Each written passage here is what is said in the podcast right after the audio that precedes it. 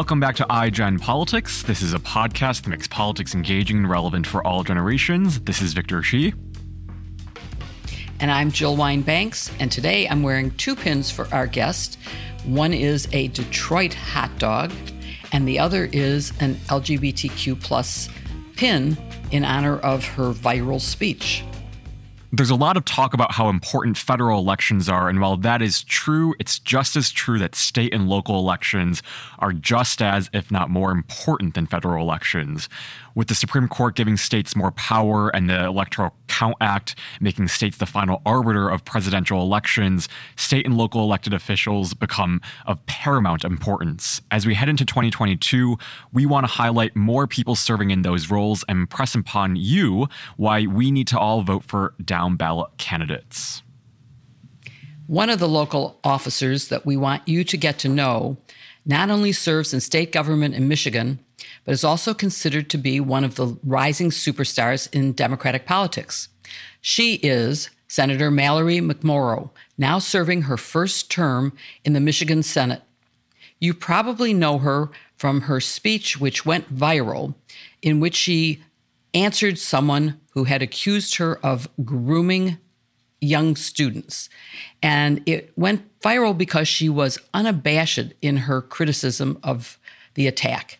Ever since, she has been a refreshing voice and has given us a unique perspective about what Democrats need to be doing to win elections. Previously, Senator McMorrow worked in product design, advertising, and media, and she earned her bachelor's degree in industrial design from the University of Notre Dame. One of our prior guests, Liz Smith, has been her advisor, you can hear Liz's episode by clicking on the link in our show notes or going to Apple Podcasts and searching for her name on our podcast listing. Thank you so much for joining us today, Senator McMorrow. Thank you for having me. We are so excited. Um, so, plenty of people have seen you on their Twitter feeds and elsewhere for your viral marks, but know nothing else about you. So, I want to begin by getting a little bit, you know, deeper into who you are. Um, you grew up in White House, New Jersey, and were raised Catholic. I read that you and your mother uh, would volunteer regularly at soup kitchens outside of uh, the diocese. Talk to us about your upbringing in a Catholic household and the values you learned growing up. Yeah, so I grew up White House, New Jersey. Uh, the entire town is one street, and it's in a fairly rural part of central New Jersey. So it kind of bucks, I think, what most people think about when they think of New Jersey. Um, but my mom had me when she was 25. I am one of four kids. And we grew up in a house that was almost 250 years old, has was around mm. since the beginning of you know the the revolution basically. So i grew up around a lot of history. There was a daughters of the american revolution cemetery down the street from us. It was very creepy um, in a good way uh, town that was full of history. And we were very active in our local church. So i sang in the choir. My mom taught ccd which is the catholic version of sunday school. Um, and then we kind of had a, a a falling apart with our church. You know, I think my mom really wanted to instill strong values in us, but she and my my dad got divorced uh, when I was seven, and our priest made it very clear that he did not approve of that. So he took a meeting with my mom and effectively told her that she was not living up to the expectations of the church, even though she was super active and we were super active. Uh, so we moved away from it. But she really wanted us to be grounded in um, the understanding that although our lives certainly weren't perfect, you know, she was a single mom with with kids trying to make it work, a working mom, that we we had to give back. And if we had the opportunity to give back, we absolutely should. So that meant spending time in soup kitchens. She started taking me right around when I was 10. So I was fairly young when I was first introduced to, you know, the the unhoused population and, and getting to know people who were very different than my upbringing. Um, and she also, she never locked our house. So I would come home from school every day and there was always somebody in the kitchen, like eating snacks and eating food. And it was just like a gathering place for everybody in our community, which was great and I, I didn't realize until I got much older that that's pretty abnormal, but that is who my mom was and how she raised us. So it seems like there was a sense of uh, service instilled with you into you uh, when you were young. You then went on to University of Notre Dame in 2004, um, and while you were there, you chose to study industrial design. Um, and I read that you won a public design contest for the 2018 version of uh, the Mazda 3. Um, I can't draw anything much less like a, fi- a stick figure. Um, so that's really impressive. Why did you choose industrial design?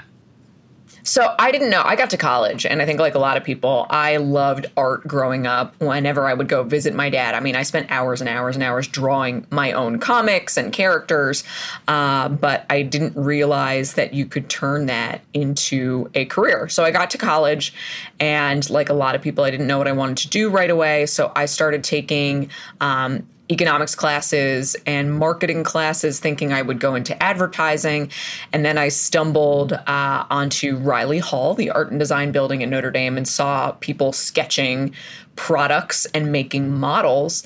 And I asked, what the heck is this? And they explained to me, you know, industrial design is the merger of engineering and art. So it is the people who physically design the products. It's a lot of testing. So you come up with a thousand different ideas, you put them in front of people, you make physical models that people. Mm use and play with and have feedback with and, and through this kind of iterative process you come up with product designs. And i really really loved it. I loved cars. I grew up with brothers and all of my friends in high school were hmm. guys just because that's who grew up around us. So as soon as i could get my license uh, you know i saved up as much money as i possibly could to get my first car.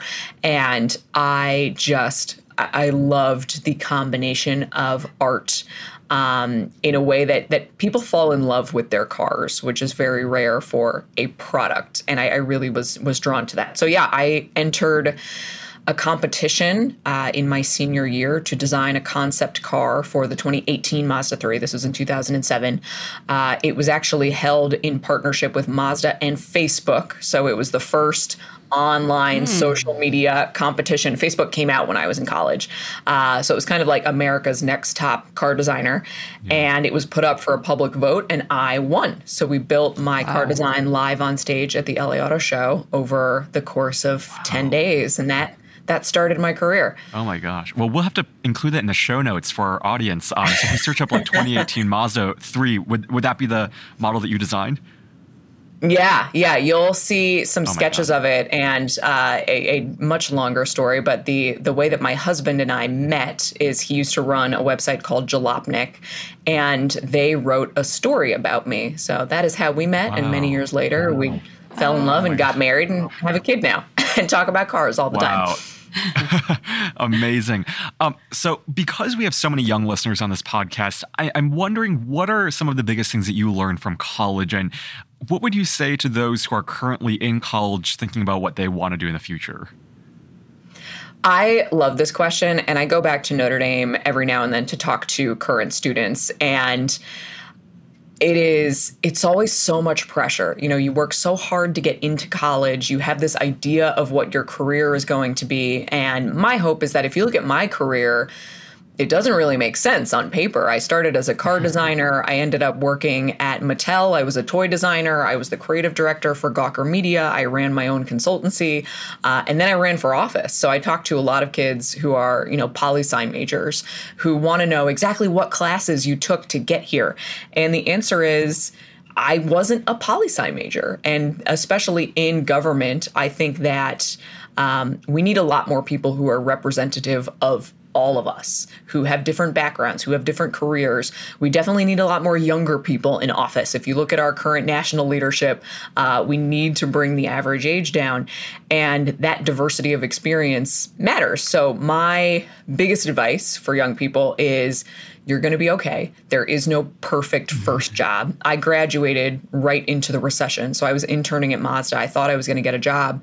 Uh, and then the industry collapsed. So I ended up living in the back of my car. Uh, I worked at Urban Outfitters for minimum wage and applied to probably 700 different jobs until I finally got my foot in the door at Mattel.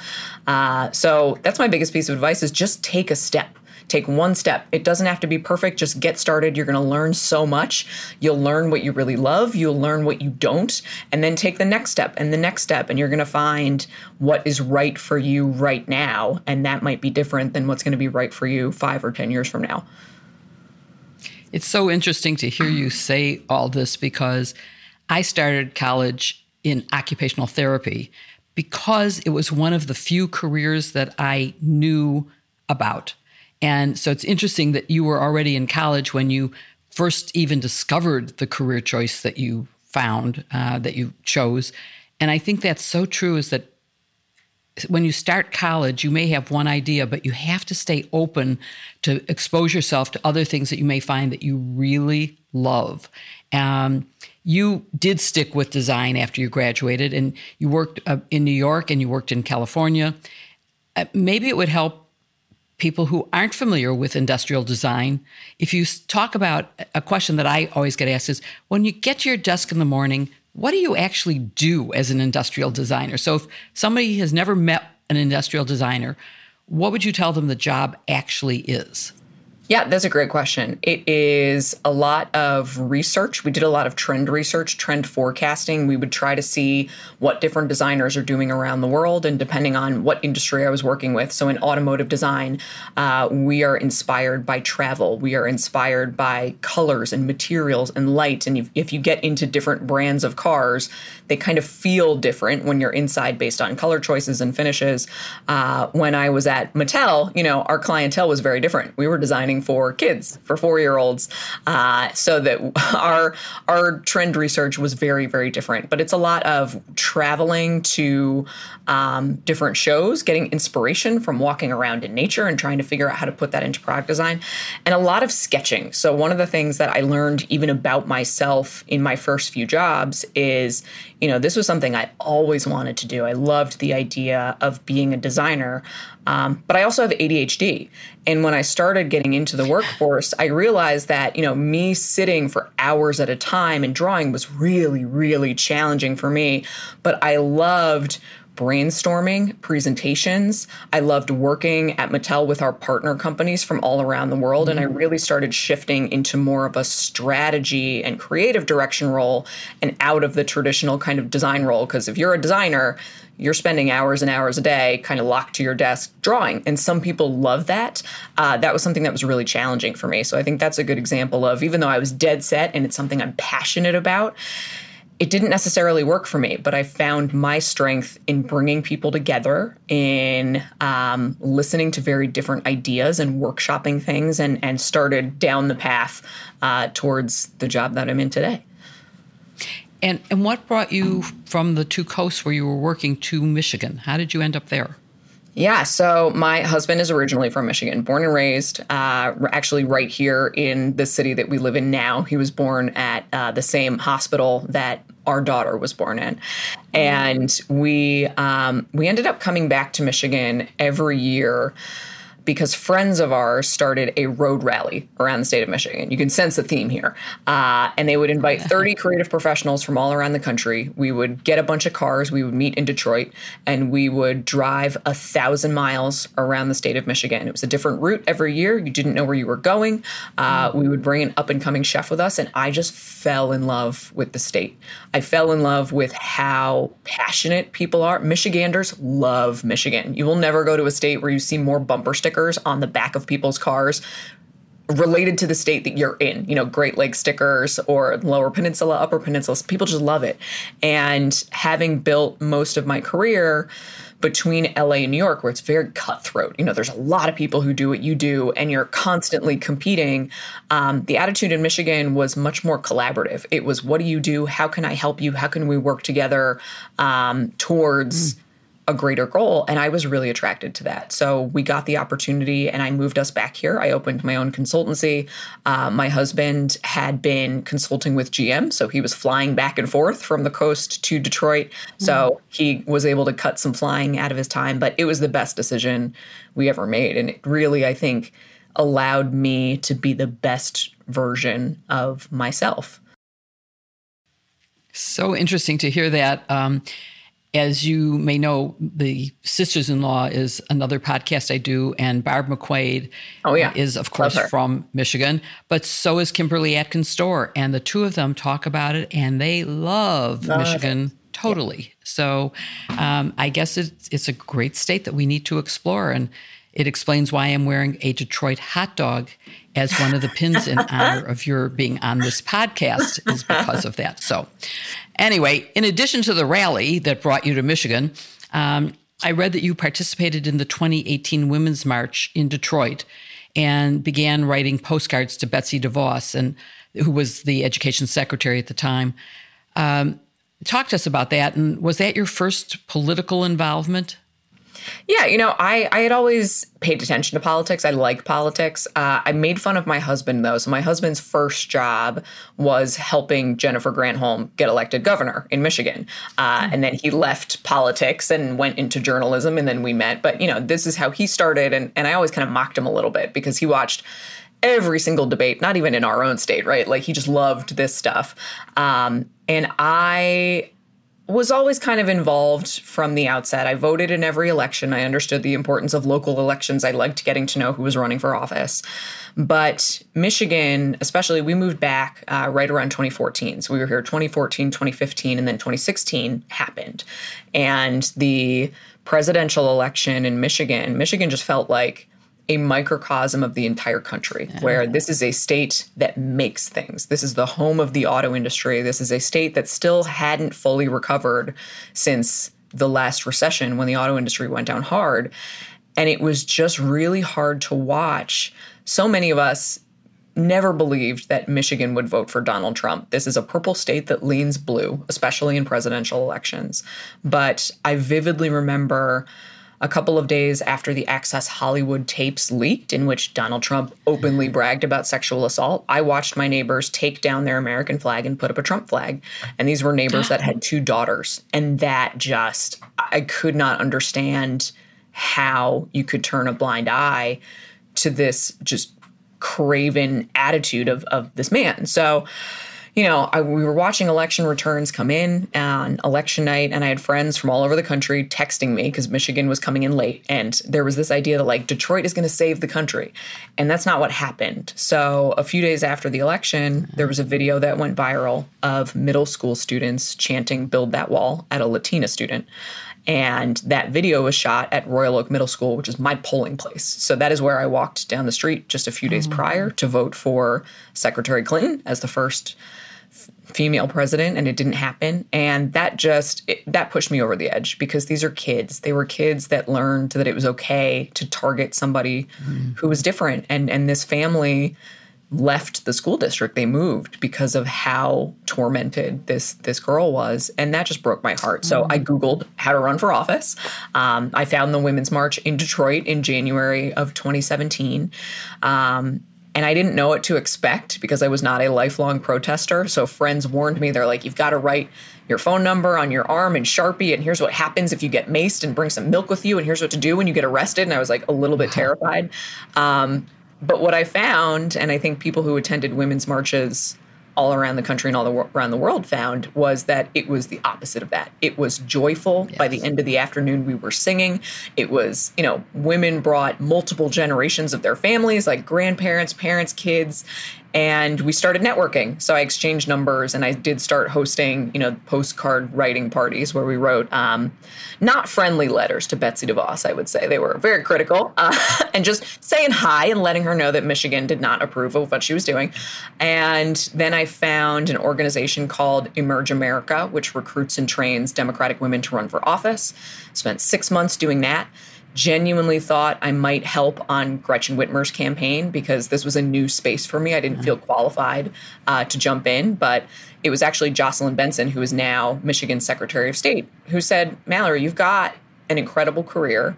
Men don't do this. Men don't start at the bottom when they shift over. They run for what they want to run for, whether they're qualified or not. And I think uh, Donald Trump proved that. So she told me, run for the office you want to run for. So my husband and I got married. And then a month later, I filed uh, to challenge a Republican incumbent in a Republican district. And the rest is history. A year and a half later, we won, when which nobody thought we could do. Um, I was the only first-time candidate to beat an incumbent, and I've now been in the job for four years. Fabulous. And tell us a little more about Emerge America. Is that something that is a nationwide program?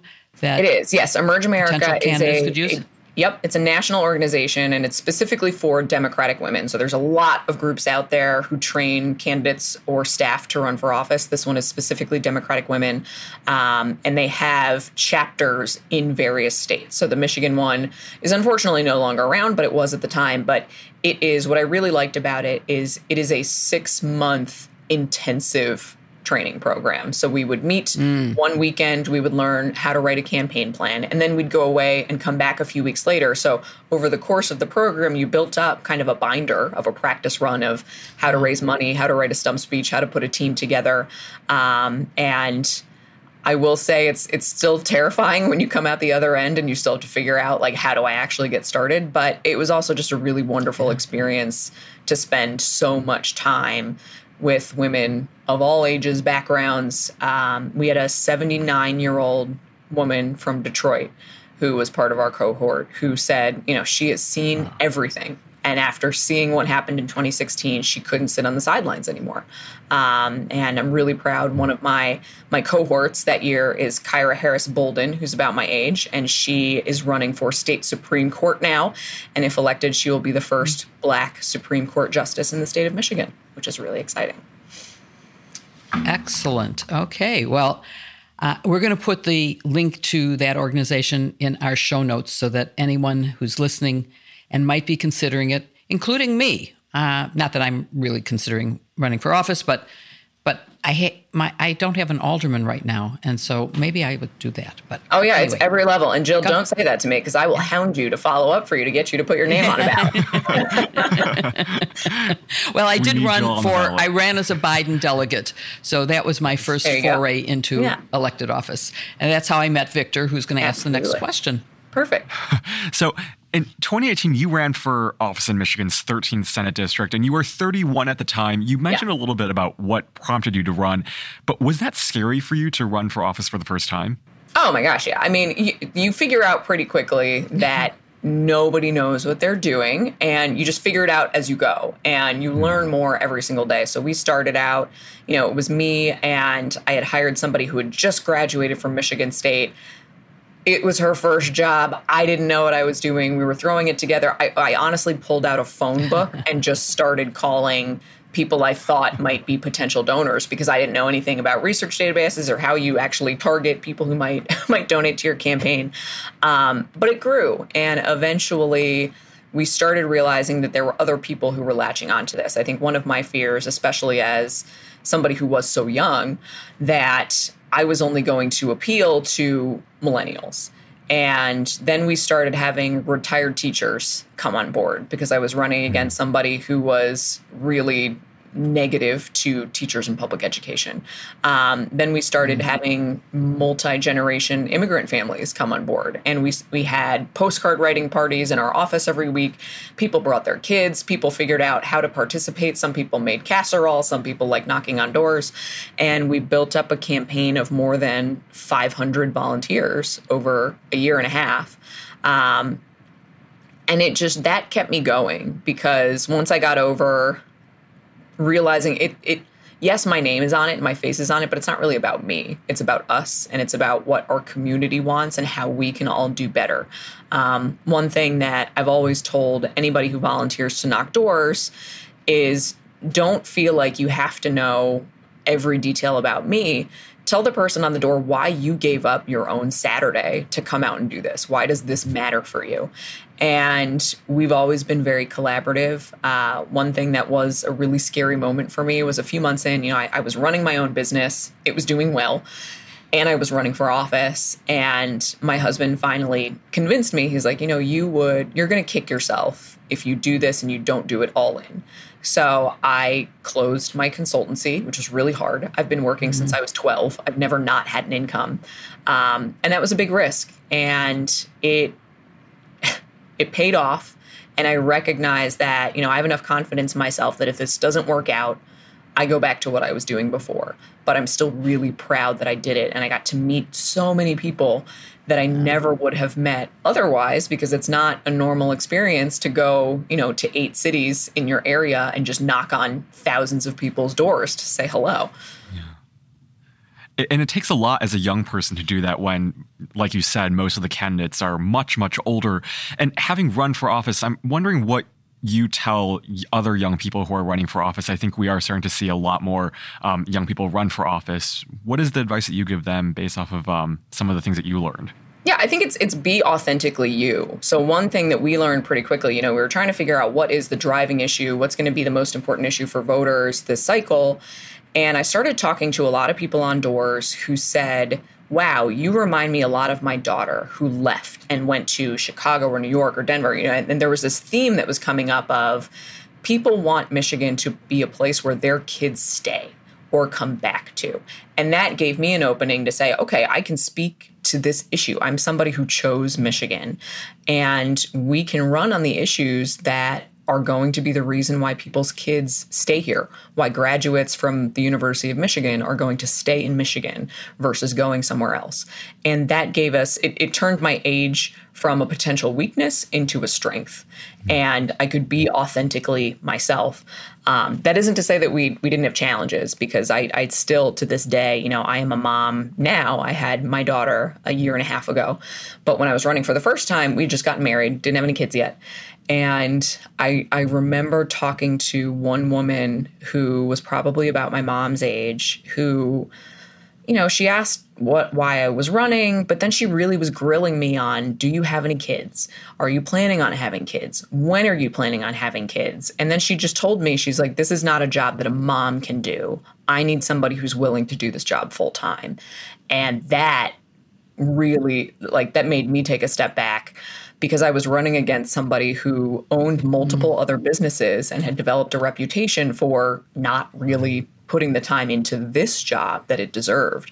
Um, so, that, so there are definitely some questions that you will get as a younger person. You know, of many of the other women that I serve with, most are much older and their kids are grown and they're um, they don't have to balance, you know, caregiving and and running for office. But again, we need younger voices. We need people who are starting families who understand those challenges, especially right now. Yeah. And like you said, you ran against an incumbent, which is always hard in politics. Uh, they have name ID, they have the money to do it. Uh, what do you think your campaign did right that allowed you to beat um, the incumbent that you were running against? So I think one thing that is a, a strength to those of us who are younger is, you know, like I said, Facebook came out when I was in college. So in my entire kind of adult and professional life, there hasn't been a separation between who I am online and my work life. You know, we were kind of mm-hmm. brought up to have an online personality, especially when I worked at some place like Gawker. You were expected to be on Twitter and you were expected to be kind of snarky. Um, and I think that that's really appealing to people is people want to get to know their elected official especially now. And in in sort of a roundabout way that was some of the appeal of Donald Trump was he wasn't polished. He didn't come across as a politician. And I had a lot of people um, tell me he says it like it is. I know who he is even though he was a manufactured character on a reality TV show but there was something to speaking in a different kind of way, um, carrying that onto social media. We were very engaged on Facebook and YouTube and Twitter, and we constantly posted pictures of what we were doing and made people feel like they were involved. Um, but it, I will I will give also a lot of credit to the GOP for helping me get elected. Uh, once they, they sort of realized that we were in a competitive race, they spent so much time and money attacking me um, that our biggest challenge in 2018 was name recognition. Nobody knew who I was. And at one point, there was a mailer that went out to every single voter in our district that was poster sized.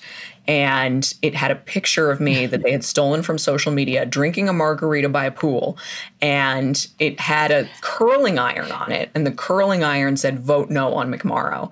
And then the Detroit Free Press wrote up a whole story about how it was the most sexist ad they've ever seen. But that was, you know, I almost don't know that they knew how to run against not only a woman, but a younger person. Because when the Democrats attacked my opponent, it was about his voting record. Every single photo of him, he was in yeah. a suit. When they attacked me, they didn't mention my career at all, basically implied that I didn't mm-hmm. have one. And the attack really felt like, like, look at this young, dumb girl who wants to represent you. And voters are a lot smarter than that. And I got to people's door and they're like, "Oh, you're that girl who like who likes margaritas." Like, like yeah, who doesn't? nice to meet you. and it's great. So, you know, have some thick skin. You have to be able to laugh it off a little bit. Um, and we just never responded to that type of thing. And we turned it on its head. You know, it's kind of where you see John Fetterman doing that really well right now, is just kind wow. of playing into some of the attacks and not taking it super seriously. And I think those of us who are of the the very online generation know how to do that really well. Boy, I listen to you and all I can think of is during Watergate, I was always identified by what I wore. Yes. Photographs of my partners were all headshots. Mine mm-hmm. were always full length, and it would say Jill Wine which was my name at the time, today wearing a pink miniskirt. Yeah. And then they would get to what I asked. So, I mean, this horrible sexism, I am so sorry. I mean, that was in the 70s. Yeah, we're now talking 50 years later, and it's still going. Oh my God, this is well. Just it was so, so shocking to me. I mean, 2018 became known very quickly as the year of the woman. There were women running all around the country, many for the first yeah. time. So I just, as a creative professional, I really wish I was a fly on the wall as they were putting that piece together and wow. deciding that that was the attack because it was so it was so off. Um, but it helped us, yeah. and I'm going to frame that poster and hang it up somewhere because I think that helped us win the election. I think you should definitely should do that. It is very worth saving, and yes. uh, of course, you've moved on from that, and you have now become known to a lot of America.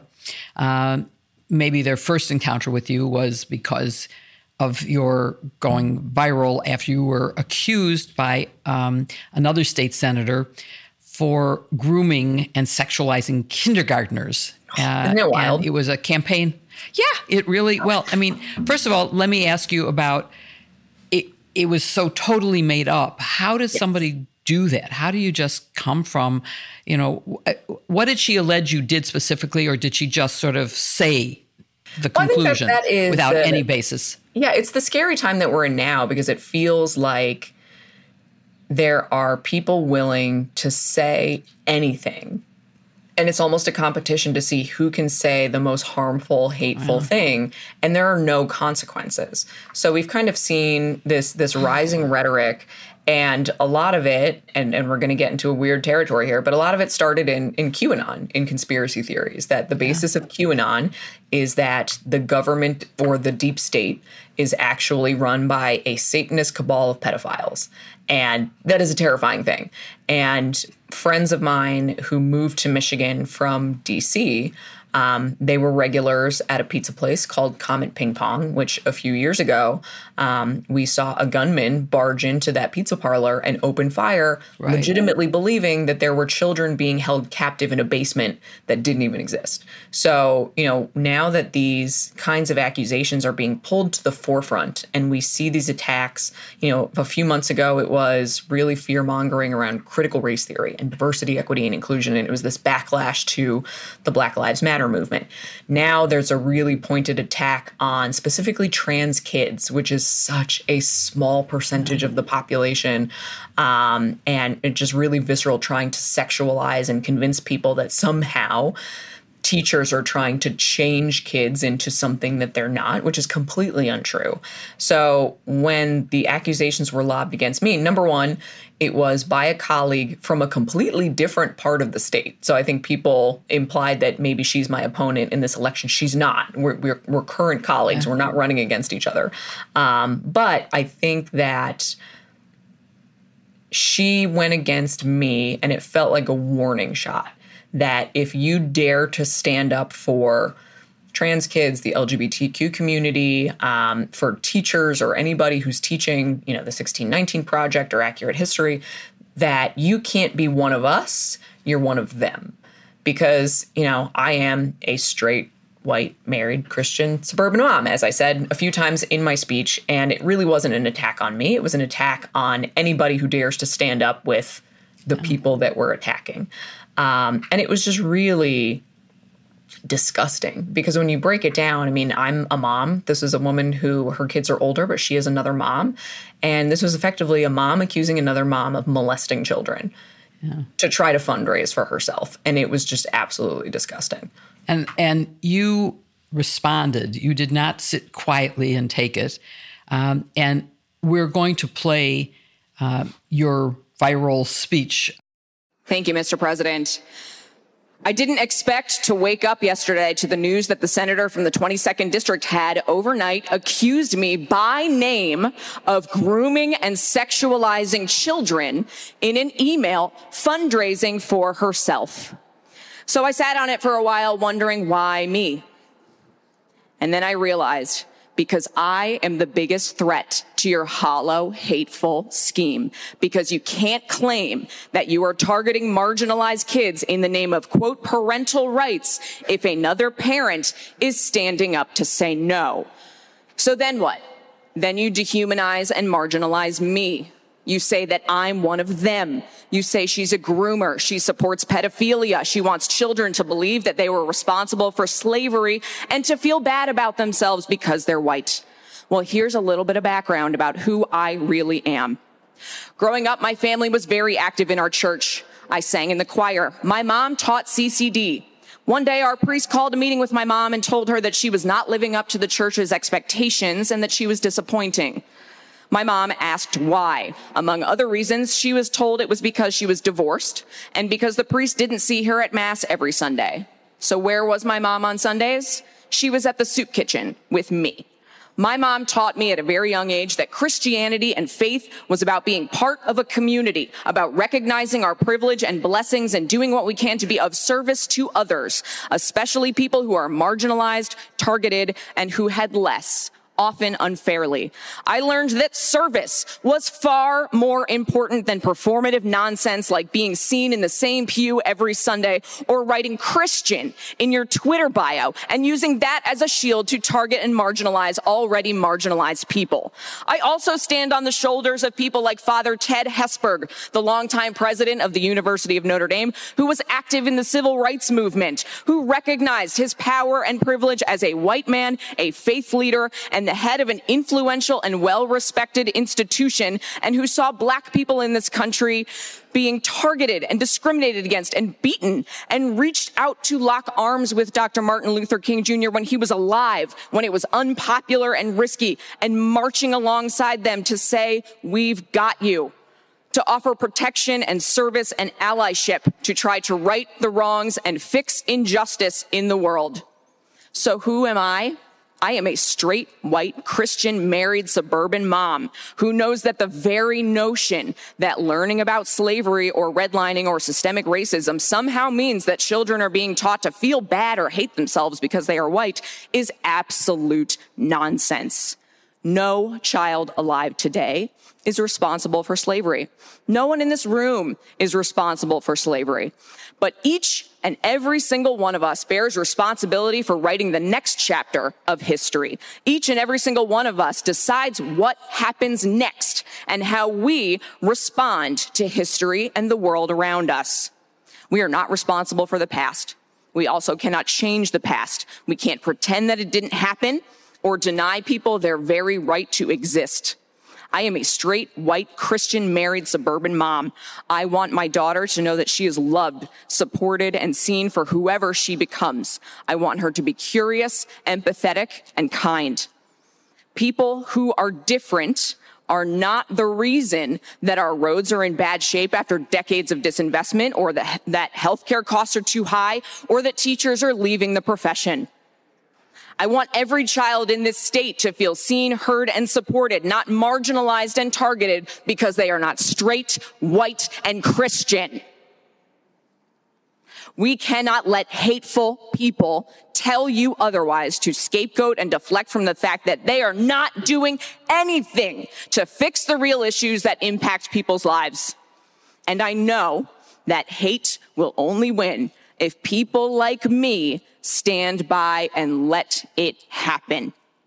So I want to be very clear right now. Call me whatever you want. I hope you brought in a few dollars. I hope it made you sleep good last night. I know who I am. I know what faith and service means and what it calls for in this moment. We will not let hate win.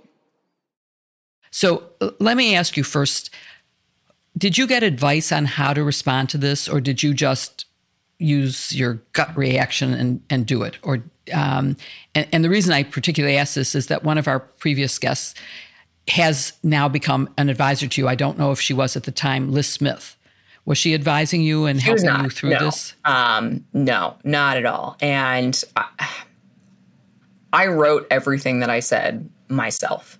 And I wrote a lot of things down and I crossed them off. One of the most insulting things um, and flattering was shortly after the speech started going viral. I saw some some guy tweet, "Oh, whoever wrote that speech should really run for office." And I was like, "It's it's me. I did it."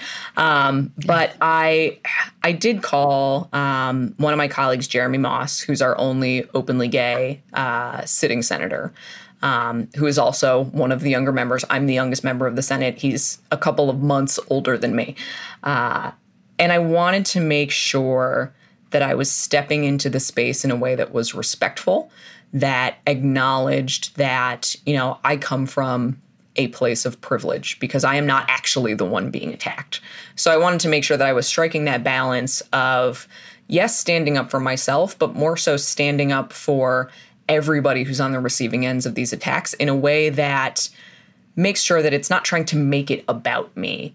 Um, and I think that's a really yeah. kind of complicated line to try to hit, but it was really important to me because at the end of the day, um, I'm fine and I was going to be fine. I had people shortly after the attack ask me if I was going to file a libel suit against um, the the senator mm-hmm. who attacked me, which sure I might be able to do that, but I don't think that does anything to help the trans kid in my district who doesn't understand why the state hates her.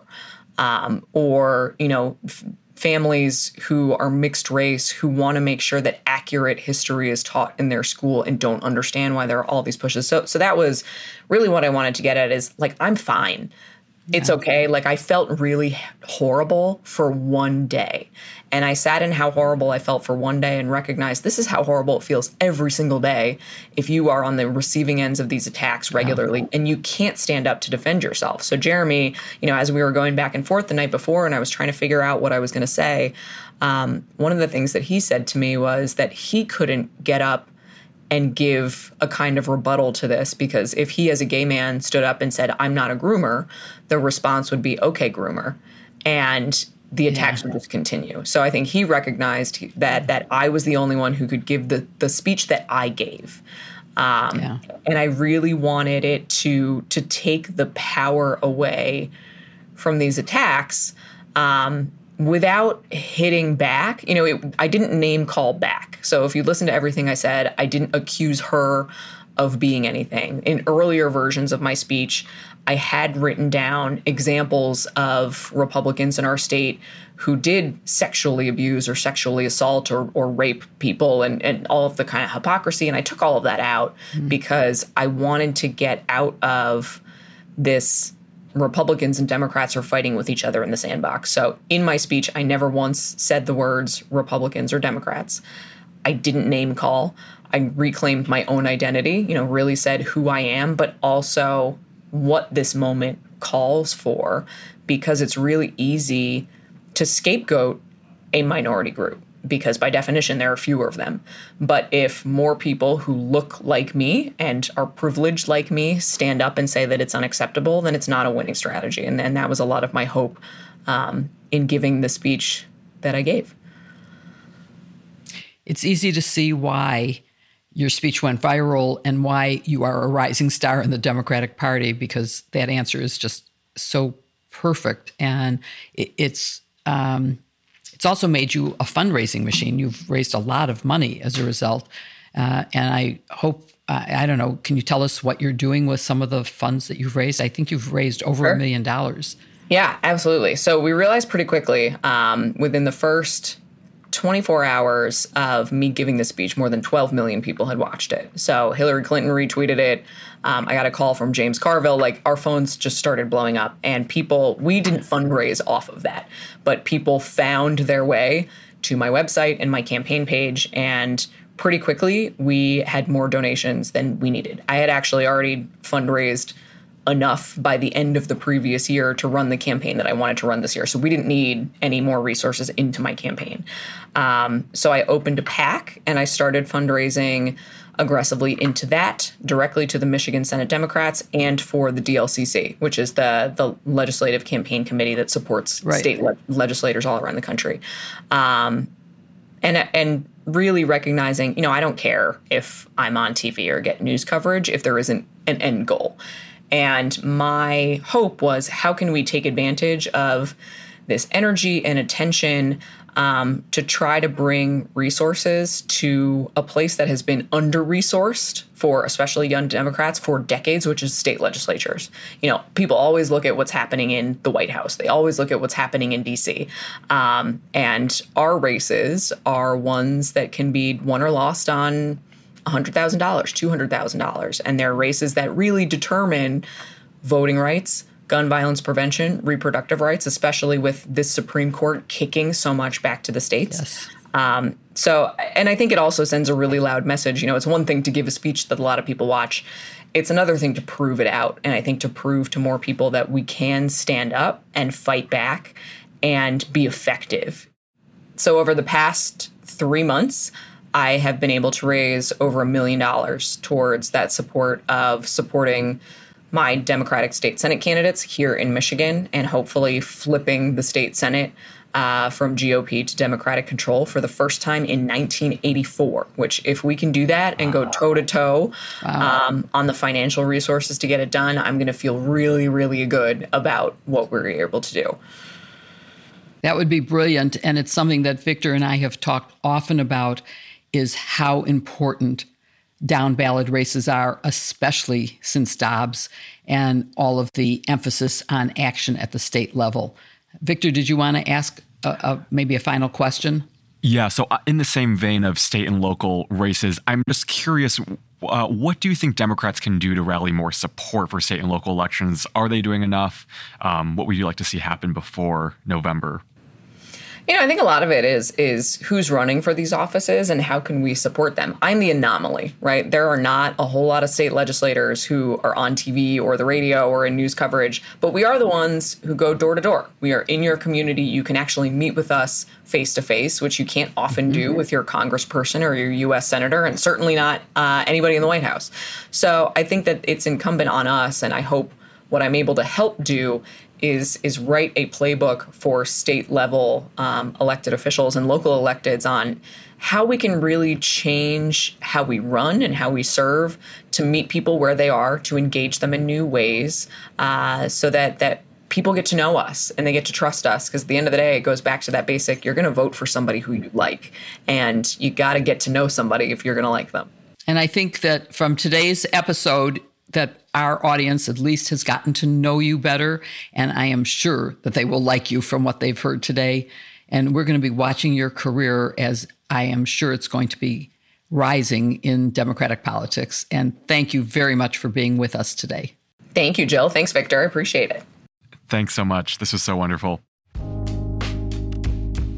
Thank you so much for watching or listening to this episode of iGen Politics with Senator McMorrow. We hope you enjoyed it as much as we did, and that you'll tune in next week for another great episode of iGen Politics. In the meantime, you can subscribe wherever you follow your podcasts. You can also subscribe to us on YouTube, and you should also leave us a five star review and rating on Apple Podcasts, as that helps others find this podcast enormously. Thank you so much, and we'll see you next week for another great episode of iGen Politics.